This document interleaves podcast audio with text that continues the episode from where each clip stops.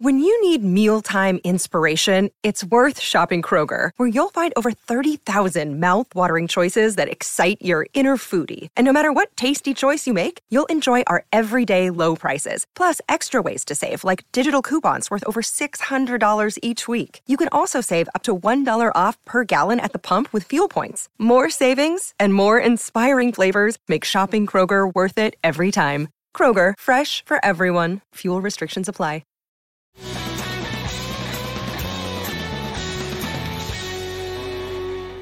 Outkick three sixty and the Tennessee Power Hour here on the Outkick Network alongside Chad Withrow and Paul Koharski. I'm Jonathan Hutton. Glad you're with us wherever you're viewing today. If you're watching on YouTube, Facebook Live, Twitter, wherever it might be, give us a follow, give us a retweet, subscribe to the channel, write a review. We thank you for that in advance. If you're listening on Fox Sports Knoxville, hope you'll interact by following us on Twitter at Outkick three sixty. FanDuel.com slash OK360 is the place to place your bets for the tip-offs tonight in the Elite Eight and also tomorrow night's matchups as Michigan and U C L A battle and Gonzaga and U S C. Tonight, our picks, Oregon State plus the seven point five, Baylor minus the eight against Arkansas. For our Knoxville listeners, also on Fox Sports Knoxville, Fan Run Radio, stay tuned. We may have uh, an announcement in the coming weeks about a special event in Knoxville, so stay tuned for that. Vanderbilt with an announcement earlier today. three hundred million dollars facilities project. Um, if, if you're familiar with what Vanderbilt has done or what they haven't done, maybe more importantly, over the years, this is big news for the university and the athletic program. But we're going to go a, a few layers into their announcement for facilities, what it means for an op- off-campus project, which I don't think that's happening, what it means for renovations to Vanderbilt Stadium and the rest of the athletic program, and the key money invested with all of this. Guys, three hundred million dollars on paper, that's a step in the right direction. What stood out to you this morning with the announcement, the major announcement, that Vanderbilt is actually going to put money behind the athletic program moving forward? First thing that jumped out to me was the fact that they've got, gotten away from this archaic system of athletics can't contact donors to get money specifically funneled in for athletics. And that started with a ten million dollars donation from John Ingram. That kick-started the one hundred million dollars they raised. So one hundred million dollars from donors, one hundred million dollars given by the university, which Chancellor Daniel Diermeier essentially said it's like taking money from one account, moving it somewhere else, and immediately spending it. And that's what they're doing, that one hundred million dollars. And then they have one hundred million dollars yet to be raised with this new fund they announced at Vandy. This is great news for Vanderbilt fans. This is a legitimate commitment to doing something.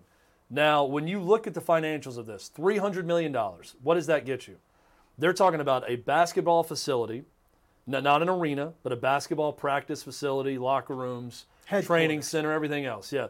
Operations center, I think they're calling it. Football operations center, same deal. Indoor, all of that. And then also improvement to premium seating at the existing Vanderbilt Stadium. Now, I was looking up Northwestern because that's one that has a similar academic profile to Vanderbilt. two hundred seventy million dollars they spent on the football facility alone. Now, granted, this is the Taj Mahal of football-only facilities. But when you look at that, Vandy's giving three hundred million dollars and trying to do three separate things. So what do these look like in the end? We don't know. There's no plans yet. They said, what, after this summer? Or maybe this summer they're going to release some plans moving forward, Paul. But regardless, it's great news for Vanderbilt fans and for anyone in the S E C that's been rooting for mm-hmm. Vandy to finally invest in in athletics. Yeah, I'm excited that they they found an avenue to get this money. That, that's, to me, is the biggest development here. I think maybe all three of us agree on that. They've tapped into uh, donations that they previously com- overcomplicated, where you can't go to a certain kind of donor for athletic money, where they kind of cordoned off all of this stuff, and you couldn't even go ask, um, which is has been a ridiculous kind of wall.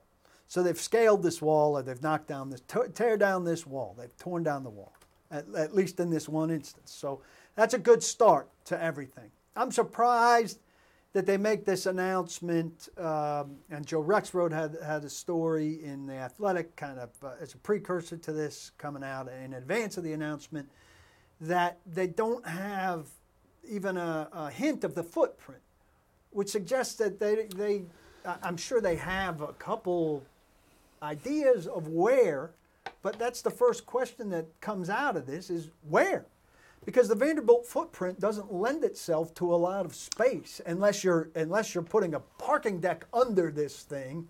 We know they've got some good parking lot space, but that's also necessary parking lot space. Yep. So unless you're building a facility uh, vertically on top of some significant parking, there are very limited places to put these things. And that's the biggest curiosity now, that I think if you read this stuff or look at what they've had to say, the immediate question is, where are you going to fit this stuff? Because these are major square footage buildings. If you're talking about, even if even if you've got a, uh, a, a just a football field uh square footage thing, and you're building up on top of that uh, locker rooms or whatever, um, where are you putting a football field uh, footprint?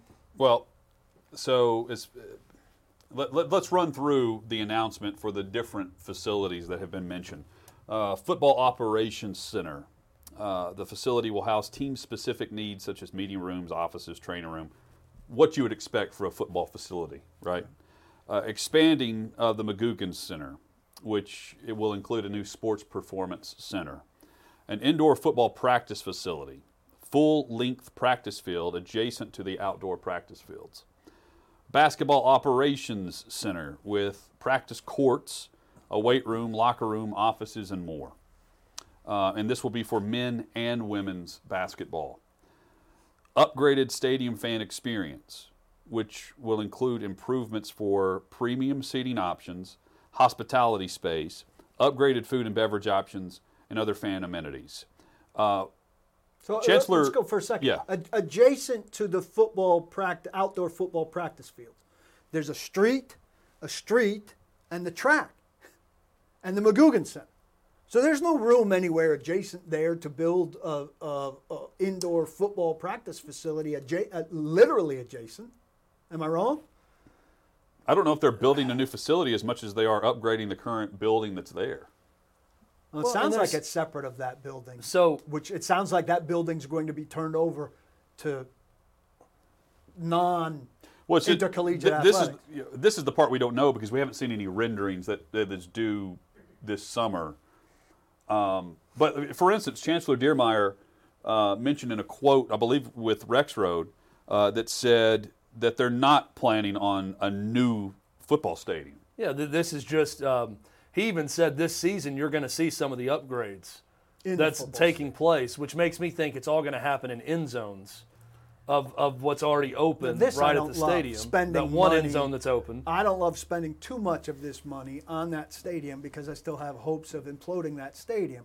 And if you're building stuff in end zones, I think, again, you're heading towards this idea of a nice experience where you can stand or sit in a bar like, uh, uh, what's the word, like cafe, a beer garden kind of thing, which is nice hangout thing. But it's not premium for watching football, because where's the best place for watching football? The fifty-yard line.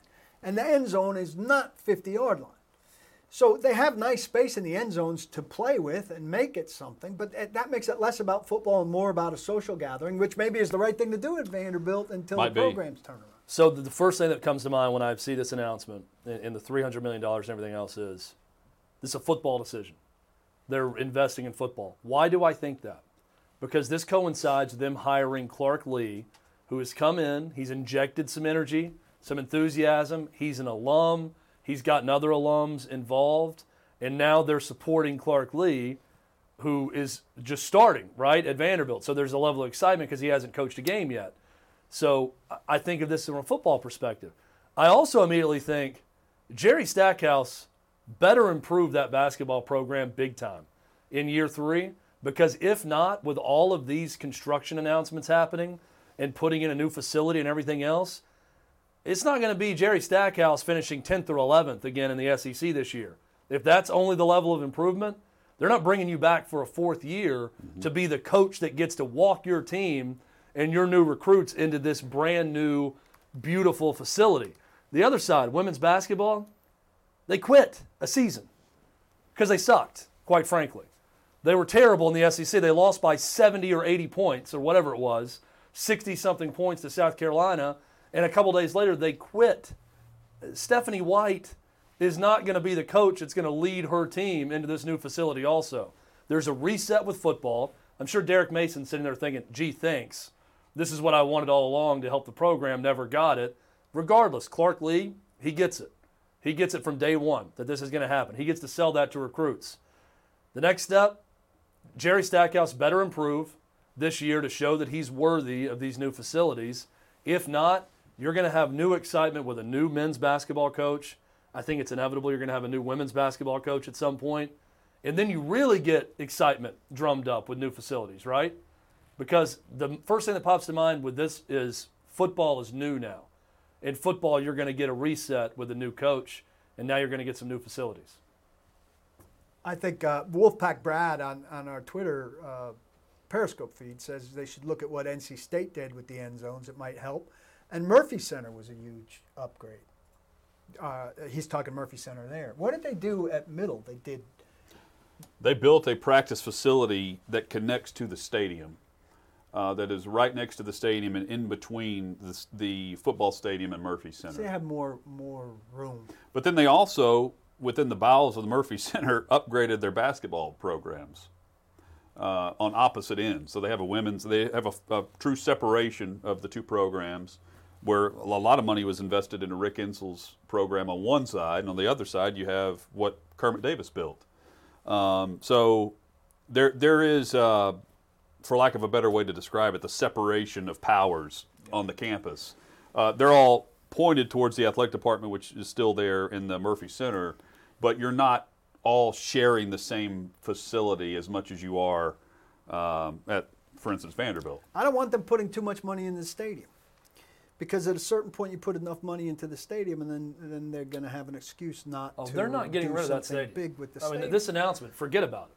There's no new stadium. If they're putting part of that three hundred million dollars into yeah. improving that stadium, they are, they have no plans to not be in that stadium. Here's the other thing. We're we're in a studio right now, Blackbird Studios. We step out of this building, we can almost see the tops of the new soccer stadium being built over by the fairgrounds, mm-hmm. just a, a few blocks from where we are right now. Um, that's not going to be used for Vanderbilt football either. Remember, that was the thought because John Ingram owns the soccer team. Maybe Vanderbilt football will share that facility. That's not happening either, so... Get used to the idea of Vanderbilt Stadium is going to be around for a while. Use it temporarily, or L P are they going to do anything with Memorial Gym also? That would be my ne- the next step, right? That's Renovate. The thing with these announcements. Typically, if a university makes an announcement, and again, this is where Vanderbilt's different from the rest of the S E C, you have a big press conference to announce a baseball stadium upgrade or a football facility upgrade. You don't make a three hundred million dollars announcement. You do that at Vandy because all of these places need to be blown mm-hmm. up and rebuilt yeah. or built on top of each other. So they're making one big announcement where most places you're talking about piecemealing these announcements together. So I think the next step, while I love Memorial Gym and want it to stay, there's some things that need to be done at Memorial Gym. I think aesthetically, I think around the concourses. Air conditioning. They need some things done at Memorial. Maybe that's the next step, but really the next step right now is raising one hundred million dollars more dollars to complete this project. Still, uh, it's hard today to nitpick what they're doing uh, because no, we, have been, we have been. It's a big step. We have preached for years that they need to back the athletic program more than what they were doing, which was practically nothing. Um, they're doing that here. This is a step in the right direction, and here's hoping that five years from now, we're discussing another three hundred million dollars upgrade to that campus from the athletic uh, spectrum, because that's going to be needed. This is just the start, because there are some of the facilities behind the scenes, like you mentioned, Chad, with just the athletic facilities that are in drastic need of repair and upgrade, or just something brand new, a refresh, uh, that we're not even talking about the stadium. Like, that's down the road. Um, what they're doing now is just repainting some things at the stadium. That's what it. That's what it seems like. This is good news for Vandy. It is. You know, not not to nitpick about it. That's three hundred million dollars that's going into athletics. That's great news uh, for Vanderbilt fans. Here's the other bit of good news. if Clark Lea can win at Vanderbilt, there's going to be more to come. James Franklin got a new facility built in twenty thirteen based off of his sweat and their wins at the time. When he came in and started winning, he worked hard and got that built. They're putting three hundred million dollars in before Clark Lea coaches a game. So if he can have some success with this, that's going to lead to more spending from their donors. That's going to lead to better facilities. It's going to help everything in the end. By the way, Ricky in West End on Twitter, and you can hit us up on Twitter at Outkick three sixty, says the indoor practice facility will be built on top of one of the current practice fields at Vanderbilt. Oh, okay. So that solves some of the space problems. Yeah, that makes sense. Here's the thing about Vanderbilt. Still not much space there on one practice field. Yeah. But yeah. Here's the, the thing about Vanderbilt is, and we talk about this over and over, and the thing that's going to hurt them in the long run, that which they have to fix now. You go to a Vanderbilt game, and the core Vanderbilt fan is a gray-haired guy, right? It's an old fan base. Mm-hmm. And you don't see kids coming in, right? Right. So you have to change a lot of things to get a younger fan base. Well, what does the old gray-haired guy probably have? Money. Get the money out of the old gray-haired guy in order to make the investments in the program that will attract his grandson before it's too late, right? Because if you don't get his grandson, what's the future of the program? I mean, I, I, it's hard to see an S E C well, program die and wither on the vine. To me, though. But Vanderbilt, you know, I'm not saying it's die. It's always going to be self-sustaining to a degree because of the S E C money that comes in. But unlike every other S E C school, as a private school with the gray beard uh, fan base, it's facing a challenge that other schools don't face. So you got to find a way now with the new administration mm-hmm. to get that old guy's money to help finance. Plus the endowment. I mean, t- schools don't dip into their endowment. That's why they're they're everlasting, right? But um, we can't help but say, for a university with that much money, how how do you need? Where is their endowment, Chad, compared to Texas A and M and the S E C? A and M's number one. Yeah, A and M one, uh, Vandy two, and that's more good news though. They're dipping into that hundred million dollars of that's that's coming out of the university. Yeah. So that's good news. They're they're they're coming off the money, so to speak. They're coming off their wallet finally something. for athletics, which is not happening. Well, and this is, a again, a step in the right direction because Chancellor Diermeier was recently took over and said he wanted to have more of an emphasis on athletics. That's huge because he's putting the, the, the money behind those comments. Uh, and Candace Story Lee, uh, for, for the job that she's done since she took over, this is a huge feather in the cap for her uh, and, and the leadership and the direction of the program. And it's always, you know, it's the, the chicken or the egg discussion. Do you put the money in the facilities or do you put the money into the stadium first for the fan experience? And I don't disagree with what they're doing. They're building and starting with the core, much like a football team would start with the offensive and defensive line in the trenches. They have to upgrade that area first and build from and build inside out. Um, this is as much about recruiting the younger players, Paul, yeah. as it is recruiting the young fans. Because if you can get some of the momentum behind these athletic programs. It is about football, but it's more than just football. It's about the, the program of becoming a Vanderbilt fan again.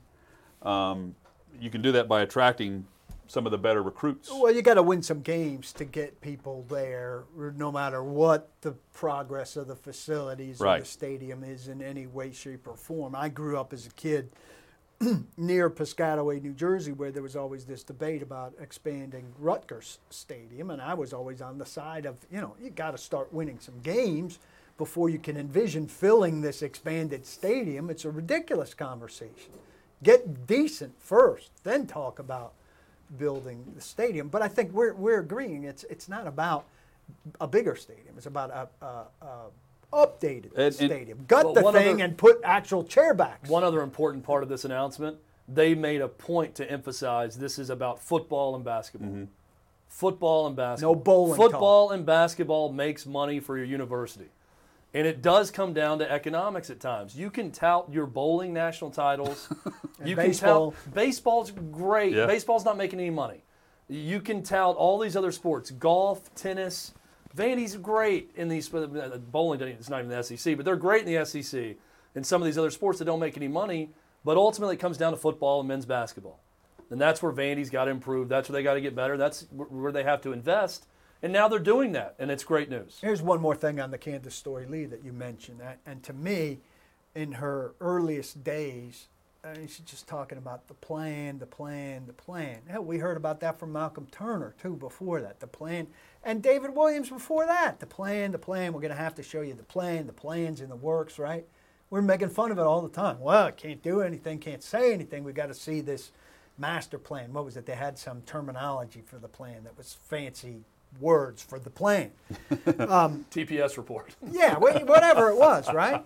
Well, here's an actual substantive plan, right? Now, I would wish I, w- I, I wish it came with renderings, but beggars can't be choosers. There's an actual plan with numbers connected to it, and even a little bit of a timetable.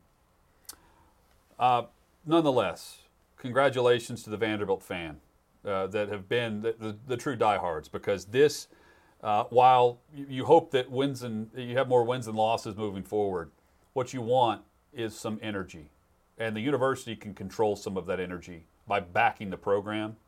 This is this is a jolt of energy to the athletic program and to the Vanderbilt fan base before they even play a game, because you're finally seeing the millions that they have access to devoted back to the program that you love. So, again, congrats to the Vanderbilt fan on today's announcement.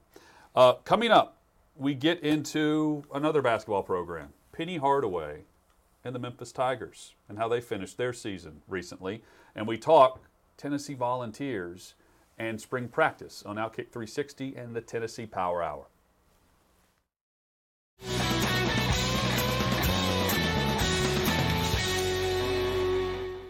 Outkick three sixty and the Tennessee Power Hour rolls on. Alongside Chad Withrow and Paul Koharski, I'm Jonathan Hutton.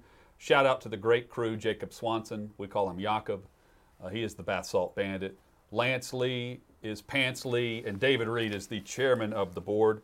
Emma Notestein making the show happen for us remotely as well. If you're watching on YouTube, give us a subscription. We would certainly appreciate the thumbs up and the like there. Retweet on Twitter at Outkick three sixty. And shout out to everyone in Knoxville listening this evening. Fox Sports Knoxville and Fan Run Radio.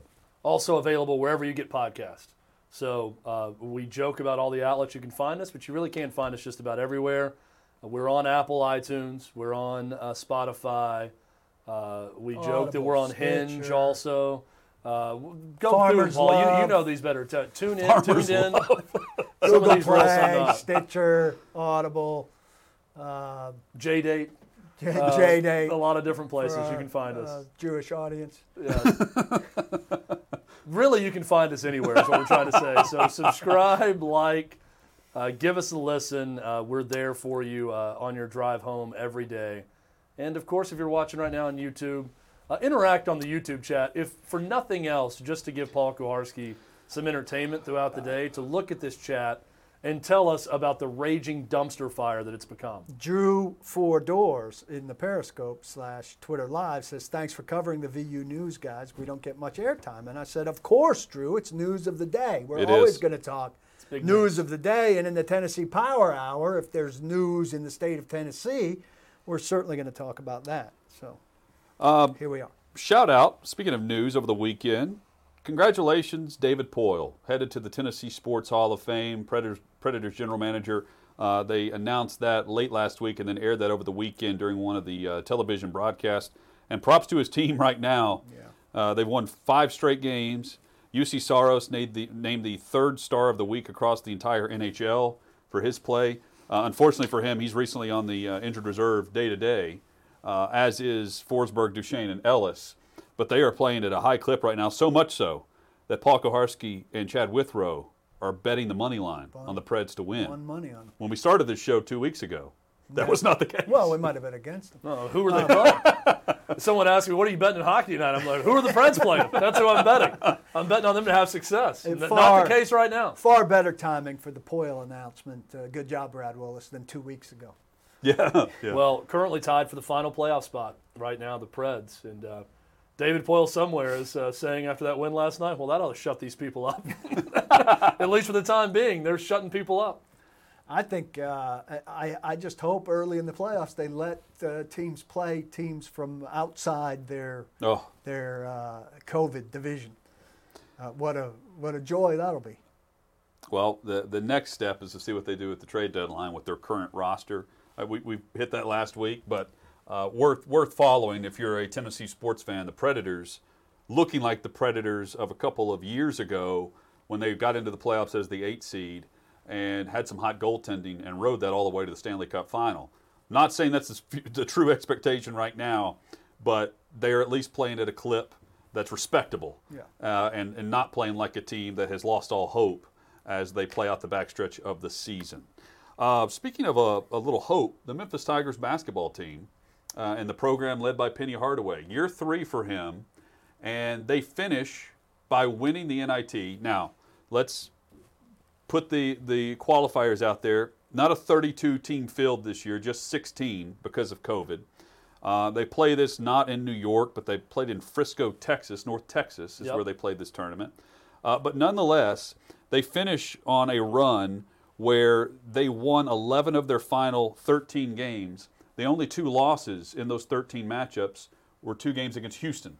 They lost in the regular season to Houston on a very close matchup and then lost in the conference championship of the American Athletic Conference in a championship matchup against Houston. On a banked-in three-point shot. Yes. That's a buzzer. Other than that, they would have been in the tournament. Penny Hardaway's team was playing at a very high level given what we expect of the Memphis program. The last time they won the N I T, John Calipari went on to make six of the next seven N C double A tournaments. They made the N I T in two thousand two, and Coach Cal took them on quite the run before he bolted. What can Penny Hardaway do? Because his comments yesterday after beating Mississippi State were, we hope to win future championships, and he was he was saying the N C double A tournament, he's not saying the N I T, uh, which is what you would hope that he would say in a moment like that. You mean he wasn't referencing the C B I that he hopes not. to win one day? No, uh, no pay, one pay thought when Penny Hardaway was hired that they would be celebrating an N I T championship in year three. It's been a disappointment. There's there's no way around it uh, with Penny Hardaway. But they close very strong. So they do have momentum. I, I don't know and how no, much momentum transfers from one season to the next. Well, the, the momentum transfers with the players. They're going to keep recruiting well, too. So you know they don't have any have seniors. Talent. Zero seniors on the team. Yep. And you know they're going to have talent on that roster. So you should expect big things from Memphis a year from now. Would they not have gone to N C double A's last year? So that kind of interrupted. Oh, well, his, yeah. I mean, I don't think so. Flow. No? I need to go back and look, but I think they were on the outside looking in. Maybe, maybe they would have been an at-large. Let me see what they were last year when the season ended. I was thinking that they they were getting in last year. Um, so that screws up his whole, you know, three-year resume. He says this is just the start. Uh, but that's the expectation that he set forth, right? Like, the expectation is Memphis will get back to the Memphis Tigers well, look, of when old. You, when you, that's the expectation when you hire him. Right. That's why you're hiring right. him. He is the Memphis Tigers of old. Yep. Well, I mean, in the moment they hired him, immediately he was getting great players. So the thought was, well, he's going to go in there and just get one and dones, you know, and then they're, they're going to be gone, you know, quickly. Um, uh, James Wiseman, mm-hmm. who who was ineligible for his one year that he was at Memphis. For most of the season, but you get players like that, the expectations are obviously going to be very high. This lends itself to a, a little bit of a conversation. I mean, if you're a Memphis kid, do, do you know who Penny Hardaway is for sure? Yes. Be, just because of the Memphis legend? Yeah. But if you're not, not a Memphis No, beyond, kid, beyond that. Uh, A A U legends. The, the high schoolers right now uh, grew up with Penny Hardaway donating Nikes to their middle school basketball programs. In Memphis. In Memphis, okay. Inner city Memphis, they they know Penny Hardaway, and he is a superstar. So number one thing is keep keep the locals home. Outside of that, though, a lot of these guys, it it's a whole different generation than yours and mine and ours, in terms of the name having cachet. Like nationally, the cachet is on the A A U circuit. Right. Team Penny is nationally known. For the team that he coached and, and so Nike that, funded. That, I mean, that's huge. That still has yes, resonates. Absolutely. Yeah, they, like, he does well outside of Memphis also with, with some guys. But do these guys reason. like Jawan Howard um, or help me out with, with Patrick Ewing, do they have the sway that they would have had, comparable guys would have had when we were college age, where you go, oh my God, you could go play for for somebody like Patrick yeah, Ewing? I don't think that Patrick thing? Ewing or Juwan Howard have the same sway because they don't have the, the youth basketball connection that Penny does. I think so much of Penny's attraction from players is because of Team Penny and everything he did in, in A A U ball. By the way, a year ago, Memphis twenty-one and ten, ten and eight in the A A C, fifth in the conference. That's not N C double A tournament worthy. Okay. I don't think the fifth place team in the A A C was getting into the N C double A tournament a year ago. Maybe a borderline. What did they do in the tournament? Their tournament bubble team. We don't know. They didn't play. I think it all shut down as they were playing also. So they might have had a shot out of their tournament, but that would have been it. Yeah, I just wonder, you know, if in my day somebody comparable to Patrick Ewing was coaching in college, that would have been a huge magnet for a kid from my hometown high school, right, to go sure. there. Nowadays, there are plenty of kids who don't know who that is. I mean, they know he's big, so they say, oh, he must have played. But, you know, unless he grew up going to Knicks games with his dad, looking at the thing in the rafters and seeing the highlights, kids today don't don't revere those old guys nearly the same way that we did. I, I do think there is a there there is a common thread with Penny Hardaway and the the youth basketball circuit that he can use in a massive way. So but, he's got but a different pipeline. It's not the tr- it's not the same one that from when we were. But it was such a, a strong connection, Paul, that an N I T championship in year three is not considered something to brag about. Well, I don't think an N I T championship for a, a major school is any ever anything to brag about, really. A, a school with expectations. Well, it's something to brag about for a school that's surprised. It depends where you're coming from. Like yeah, where, where Memphis was whenever he took the job, um, you know, it, the the day he took the job, that FedEx Forum was sold out for home games. I mean, yeah. it, there there was a buzz around it, and then COVID hit, and, you know, it, there's only so much success you can have in a year off where you don't play and you don't participate in a conference tournament. Um, but this is, we bring this up today simply to say, keep an eye, make a little a notation of what happens moving forward with the program. Can Hardaway turn this into the same momentum that we saw Cal do whenever he was there? You know, he took an N I T championship and turned it into recruiting momentum and took a team that came back and w- went to the N C double A tournament and then built on that gradually. Can this be the same stepping stone for him? Well, more good news for Memphis basketball fans. Currently, fifth nationally recruiting class for next year. Two top one hundred players, Josh Minot, who is from Boca Raton, Florida, and Jordan Nesbitt from Saint Louis. Both four stars, both signed, and then they have two other, one four-star, one three-star player. They are only behind in the national rankings. Michigan, it's got the number one class in, in America, Juwan Howard. Florida State, Villanova, Kentucky are the only four teams ahead of Memphis in next year's recruiting class. And Memphis losing nobody to being a senior, at least. That's right. Yeah, no no seniors on their roster. They are a tournament team next year. Yes. That, that is going to be a tournament team. Should be. And they're competing against a team like Houston, you know, that they nearly beat. Uh, so there is some momentum. The question is, how much can carry over? And again, just make a notation to keep an eye on Penny Hardaway in Memphis. Are they playing Tennessee moving forward? Do we know? They are. I think next year that series starts oh, back. Okay. They're playing in Nashville. Okay. I think it's moving to Bridgestone Arena. I've always liked that idea. Yeah.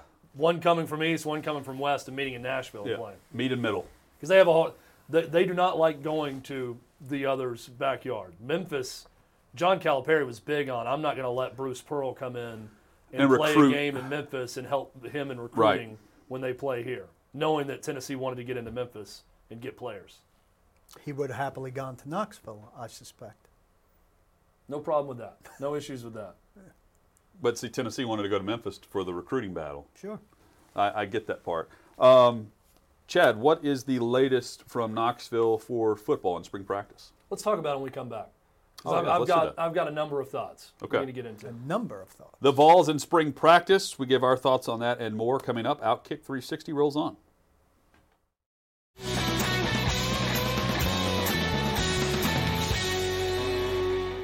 Outkick three sixty rolls on here on the Outkick Network. Big thanks to our great crew for making the show happen today. Uh, we will give you our regional finals picks from FanDuel dot com slash O K three sixty. coming up in just a moment. First, Chad, your big takeaways from the weekend of spring practice on the Hill in Knoxville. It's all about speed, Hutton. It's all about speed. And I'm not talking about actual running ability. I'm talking about... The drug? Speed, yes. Tennessee's got a secret weapon this year, and it's not their linebacking core. It's amphetamines. No, I'm I'm kidding, of course. Um, of course. Speed of picking up the offense, speed of processing information, speed of knowing what to do, speed of snapping the ball with over thirty seconds on the play clock every time. That's who's going to win the quarterback job at Tennessee. I've been saying all along, I think Hendon Hooker, the transfer from Virginia Tech, yeah. is going to be you called that. my odds-on favorite to be the starter. I'm hearing more about him than anyone else. Brian Maurer also tweeting out, this is the first time he's been fully healthy in his time in Knoxville, and there are some people saying, don't discount Maurer in this offense. Uh, and I noticed uh, the, um, the, the, the, uh, the offensive coordinator at Tennessee, Alex Golish, was saying that in comparing the quarterbacks, what he brought up with Maurer was great, great athlete, great, great arm. He said great a bunch, but didn't say a lot about the processing of information quickly, but just that the physical skills with Maurer was there. And the other big takeaway, uh, they really like the offensive line. Said, you know, they're going to put the pads on soon and find out a lot more, but just looking at them physically and the power they play with, they love a player like Cade Mays uh, and some other guys in that roster. So, look, they're going to be at a big-time deficiency when it comes to certain positions like linebacker, with now To'o To'o and Crouch both gone. But there's going to be some spots where Tennessee's going to be okay. I don't think they're going to be S E C good at many positions, but I think you, you, there's a lot to like a receiver. There's a lot to like in the secondary. I think eventually, even with losing Chandler and Gray, Tyon Evans is top running back prospect in, in JUCO.